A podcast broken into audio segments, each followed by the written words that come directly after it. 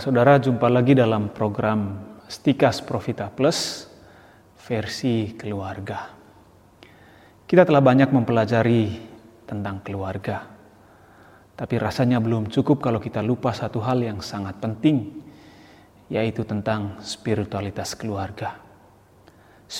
Spiritualitas keluarga yang akan dibahas berasal dari Paus Fransiskus, dan menurut saya sangat bagus untuk dijadikan dasar hidup rohani dalam keluarga Katolik dewasa ini. Nah, kalau kita perhatikan dunia sekitar kita, tampak jelas bahwa hidup keluarga banyak mengalami kerapuhan. Kerapuhan bukan saja pada ajarannya, melainkan juga manusianya yang rapuh dalam menghadapi berbagai persoalan hidup berkeluarga di dunia modern seperti sekarang ini. Pada persoalan-persoalan yang telah diuraikan sebelumnya, kita telah banyak melihat bagaimana tantangan-tantangan yang dialami oleh keluarga dewasa ini. Gereja sebagai umat Allah memiliki pandangan yang ya, ya boleh dikatakan ideal sebagai ya gereja Katolik untuk umatnya tentang hidup berkeluarga atau hidup perkawinan. Yohanes Paulus II telah menulis hal itu dalam Familiaris Consortio. Lalu Paus Franciscus dalam Amoris Laetitia. Mereka tidak hanya menulis mengenai bagaimana mestinya menghidupi keluarga dengan ciri khas kekatolikannya, tetapi juga memberikan solusi terhadap problem yang sering kali dihadapi banyak keluarga. Nah, itu bangganya kita sebagai orang Katolik karena memiliki pemimpin yang memiliki kepedulian dan juga kewibawaan untuk didengarkan termasuk mereka saudara-saudara yang berkeluarga. Paus adalah Bapak kita, Bapak yang memberikan nasihat kepada kita untuk zaman ini. Paus menjadi simbol kesatuan pandangan dan ajaran tentang bagaimana menghayati hidup berkeluarga. Ini membantu kita juga untuk mencegah ya, apa namanya multi tafsir yang sering kali terjadi dalam gereja. Perlu ditekankan bahwa tidak cukup solusi manusia, solusi manusiawi maksudnya, dalam menghadapi persoalan keluarga. Meskipun solusi-solusi yang ditawarkan itu luar biasa, penting dan berguna.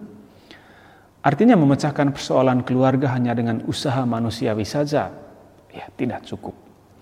Paus Fransiskus menawarkan apa yang disebut dengan spiritualitas keluarga dalam ajarannya. Spiritualitas ini juga berarti spiritualitas perkawinan yang merupakan spiritualitas ikatan di mana bersemayam cinta ilahi. Demikian dikatakan oleh Paus Fransiskus. Ikatan atau persekutuan keluarga terjadi karena cinta kasih yang mendasarinya. Nah, para saudara, di bawah ini kami akan sebutkan beberapa poin penting mengenai spiritualitas hidup berkeluarga ini yang digagas oleh Paus kita. Pertama-tama kita harus melihat bahwa ya Yesus menjadi pusat hidup berkeluarga. Nah, spiritualitas berkeluarga berkaitan dengan bagaimana keluarga menghidupi karunia Allah dengan baik. Ia menawarkan sebuah bentuk penghayatan hidup berkeluarga secara rohani tanpa meniadakan usaha manusia bagaimana memecahkan persoalan-persoalan yang muncul dalam keluarga. Spiritualitas keluarga adalah sebuah bentuk bimbingan bagaimana menjadikan Yesus sebagai pusat hidup berkeluarga. Dia yaitu Yesus Kristus mempersatukan dan menerangi keluarga sebab dia hadir dan bersemayam di dalam setiap keluarga. Ini harus menjadi keyakinan yang paling utama untuk saudara-saudara yang menikah. Kehadiran Yesus ini nyata dalam cinta. Ya, dalam Injil Yohanes Yesus mengatakan begini, "Kamu adalah sahabatku kalau kamu saling mencintai." Di mana ada cinta, di sana Yesus hadir. Di mana ada pemberian diri, pengorbanan diri demi yang dicintai, Yesus juga hadir di sana. Selain itu harus dipahami, persatuan keluarga adalah persatuan cinta kasih. Cinta antara dua pribadi yang saling menyerahkan diri cinta antara orang tua dan anak-anak, saudara dan saudari dalam keluarga, cinta yang menjadi ikatan yang mempersatukan. Tanpa ikatan ini keluarga akan rapuh dan dengan gampang akan tercerai berai dan tidak peduli satu sama lain. Artinya sebuah pasangan membangun keluarga karena ada cinta kasih di antara mereka. Keluarga tidak sama dengan relasi bisnis yang masing-masing pasangannya berusaha mencari keuntungan untuk dirinya. Keluarga juga bukan juga relasi karena keuntungan yang akan didapat dengan perhitungan matematis untung rugi yang mungkin akan terjadi. Jika saya mau berbisnis atau bekerja dengan orang lain, tentu perhitungannya adalah perhitungan ekonomi. Apa yang saya dapat dari kerjasama dan relasi ini kalau kita berbicara tentang keluarga Katolik, ya kita tidak bisa lepas dari Kristus. Ingat, Kristuslah yang mempersatukan dua pribadi yang berbeda, laki-laki dan perempuan, menjadi satu keluarga. Maka pantaslah setiap keluarga menjadikan Yesus sebagai pusat hidup berkeluarga. Tuhan Yesus bersemayam dalam keluarga kita masing-masing. Dengan demikian bersama Tuhan pula, para keluarga Katolik berjuang dalam menghadapi semua persoalan, penderitaan, pencobaan hidup, bisa berbagi dalam kegembiraan dan sukacita, dan saling mendukung dalam harapan akan hari esok dan masa depan yang lebih baik. Menghidupi semangat keluarga Katolik tidak bisa tidak seorang harus mengandalkan rahmat dan bantuan Tuhan Yesus. Ya. Contoh sederhana, gereja dan Tuhan meminta komitmen kesetiaan pasangan seumur hidup. Rasanya untuk dunia kita sekarang ini begitu sulit. Ini tidak mungkin diperoleh tanpa rahmat Tuhan. Maka kalau ada keluarga yang merayakan pesta emas perkawinannya, itu pasti ada rahmat Tuhan yang bekerja di dalamnya. Ada Tuhan Yesus yang membuat ya mereka setia bertahan dalam perjuangan hidup. Ini tidak mungkin dapat disangkal. Pos Fransiskus mengatakan begini sebagai peneguhan bagi saudara-saudara yang dipanggil untuk hidup berkeluarga. Saat-saat kepedihan dan kecemasan akan dialami oleh keluarga dalam kesatuan dengan salib Tuhan dan pelukan kasihnya akan memampukan mereka bertahan dalam masa-masa sulit. Di saat-saat sulit dalam keluarga ada persatuan dengan Yesus yang ditinggalkan yang dapat menghindari perpecahan. Jadi pertama-tama keluarga harus dijiwai oleh Tuhan Yesus. Artinya keluarga harus memberi ruang untuk Tuhan Yesus dalam seluruh hidup mereka. Dalam keputusan-keputusan yang mereka ambil. Juga dalam penderitaan hendaknya mereka mempersembahkannya di bawah salib Tuhan.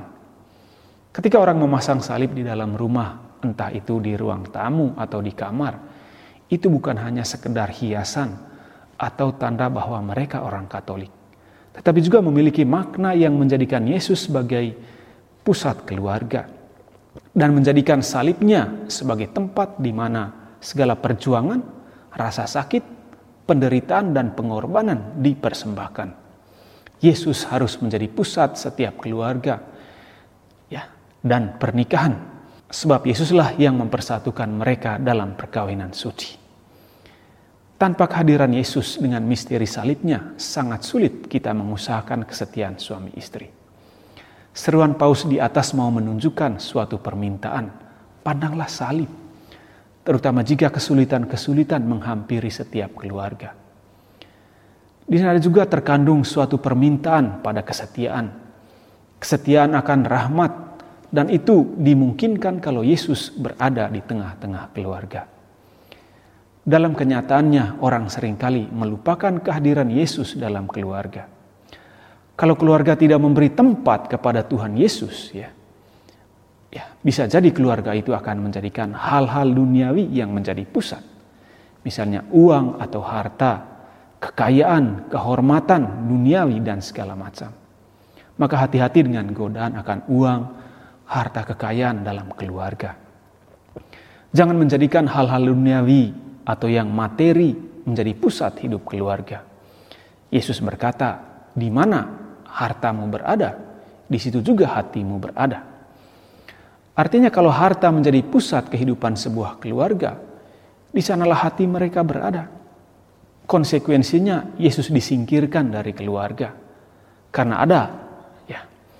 Karena yang ada hanya cinta kepada uang, dan harta kekayaan.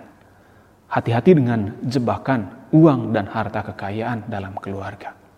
Sebuah keluarga yang menjadikan uang dan harta kekayaan sebagai pusat berarti memberikan membuat keluarga tersebut menyingkirkan Tuhan Yesus. Namun demikian kehadiran Yesus dalam keluarga hendaknya tidak membuat orang enggan juga untuk mencari uang, untuk bekerja. Nah, ini ekstrim lain juga yang perlu kita hindari. Lalu saat mempelai mempersiapkan pernikahan sering kali hal rohani tidak dipersiapkan. Mereka melupakan hal yang penting sebab mereka hanya fokus pada bagian perayaannya saja, pestanya, undangannya yang ya undangannya dan segala macam. Hotelnya di mana, siapa fotografernya, gaun yang dipakai, bagaimana gerejanya di mana, siapa pastornya. Ya. Kedua pasangan, ya, dua mempelai, ya sering kali lupa hal yang penting, yaitu Yesus Kristus yang mestinya menjadi tamu utama dalam keluarga, yang menjadi pusat utama. Ya. Itu hal pertama yang perlu disadari oleh setiap keluarga menjadikan Yesus sebagai pusat seluruh hidup berkeluarga. Nah, hal yang kedua yang perlu kita hayati spiritualitas ini adalah poin tentang ya berdoa bersama. Kehadiran Yesus dalam keluarga secara konkret harus ditunjukkan dengan adanya persekutuan keluarga, anak-anak, suami, suami istri dalam doa yang mereka lakukan. Paus Fransiskus mengatakan demikian. Beberapa menit dapat ditemukan setiap hari untuk bersama-sama hadir di hadapan Allah yang hidup. Menceritakan kepadanya berbagai kekhawatiran kita. Berdoa untuk berbagai kebutuhan keluarga. Mendoakan seseorang yang sedang mengalami kesulitan. Memohon bantuan untuk mengasihi dan bersyukur atas kehidupan dan berkat-berkat di dalamnya. Juga memohon bantuan Bunda Maria melindungi kita dengan mantol keibuannya. Dengan kalimat sederhana ini, ya, dengan kalimat sederhana, saat doa ini dapat mendatangkan begitu banyak kebaikan bagi keluarga kita. Kita sering kali lupa ya doa bersama dalam keluarga. Ada yang sudah capek bekerja, langsung tidur, ya, capai urus segala macam berkaitan dengan keluarga. Kita lupa memohon sesuatu kepada Tuhan, kita lupa bersyukur kepada Tuhan. Maka bagi Paus, keluarga harus menjadi sekolah doa untuk anak-anak. Teladan yang diberikan oleh orang tua sangat berperan. Jadi, teladan yang diberikan oleh orang tua sangat berperan. Orang tualah yang mengajak anak-anaknya untuk bersekutu dalam doa. Di sanalah anak-anak belajar untuk mengungkapkan iman mereka dalam doa-doa keluarga. Praktisnya hal itu misalnya doa bersama ya sebelum dan setelah makan atau doa sebelum atau menjelang tidur. Ya, tidak sedikit pula keluarga-keluarga yang saleh memberikan berkatnya dalam bentuk tanda salib atau penumpangan tangan pada dahi atau kepala anak-anak mereka sebelum tidur atau saat mereka mau pergi ke sekolah misalnya. Semua praktik ini merupakan doa dalam keluarga dan memperlihatkan sebuah spiritualitas keluarga di mana Yesus menjadi pusat hidup berkeluarga dan di sanalah kesaksian kita yang paling utama bahwa Yesus benar-benar hadir dalam keluarga kita. Itu bagian yang kedua ya kita harus punya kebiasaan untuk berdoa, mengajak anak-anak. Di situlah kita mengungkapkan dan menunjukkan tanda bahwa kita itu adalah keluarga Katolik. Nah, yang ketiga, ya, ekaristi suci. Nah, apa yang perlu kita lihat dalam ekaristi suci adalah ingatan, kenangan akan hari pernikahan. Kebersamaan dalam keluarga ini tidak saja menjadi terjadi dalam doa bersama keluarga, melainkan juga dalam ungkapan yang lain, yaitu Ekaristi Suci. Kata-kata Paus Fransiskus demikian, Yesus mengetuk pintu keluarga-keluarga untuk berbagi bersama mereka perjamuan Ekaristi. Bisa dibaca dalam, bisa dibandingkan dalam Wahyu pasal 3 ayat 20. Nah, di sana pasangan suami istri dapat selalu memeteraikan kembali ikatan perjanjian Paskah yang mempersatukan mereka dan yang semestinya mencerminkan ikatan perjanjian yang dimeteraikan Allah dengan manusia di kayu salib. Ekaristi merupakan sakramen ikatan perjanjian baru di mana tindakan penembusan Kristus diaktualisasikan. Dengan demikian, orang menyadari ikatan erat antara hidup perkawinan dan ekaristi. Santapan perjamuan ekaristi merupakan kekuatan dan dorongan untuk setiap hari menghayati perjanjian perkawinan sebagai gereja rumah tangga. Jadi ekaristi itu sebagai ingatan akan ya Yesus yang hadir dalam keluarga. Ingatan akan saat-saat kita menerima rahmat Tuhan dalam perkawinan suci. Nah, kalau Yesus memberikan dirinya secara penuh dalam Ekaristi, maka demikian juga keluarga menimba rahmat, sehingga mereka dapat belajar memberikan diri untuk keluarga. Tindakan-tindakan kasih yang dijalankan dalam keluarga hendaknya menjadi perpanjangan atau perluasan pemberian diri Yesus dalam Ekaristi. Lalu semakin jelas Ekaristi bagi keluarga bukan saja sebuah perayaan akan Yesus Kristus yang wafat dan bangkit, tetapi sebuah ingatan akan meterai hidup berkeluarga yang telah mereka terima sebagai anugerah dari Tuhan di hari perkawinan. Nah, dengan menghadiri Ekaristi, ingatan akan janji perkawinan mereka diperbaharui terus-menerus, diulangi terus-menerus. Sehingga janji itu tampaknya selalu hidup, dinamis dalam hidup sehari-hari. Menghidupi, menghayati ekaristi menjadi sebuah tuntutan bagi spiritualitas keluarga.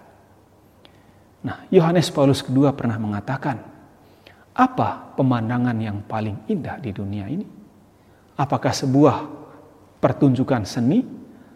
Apakah ketika kita menyaksikan ya pemandangan indah di daerah-daerah wisata, pemandangan alam yang indah dan mengagumkan?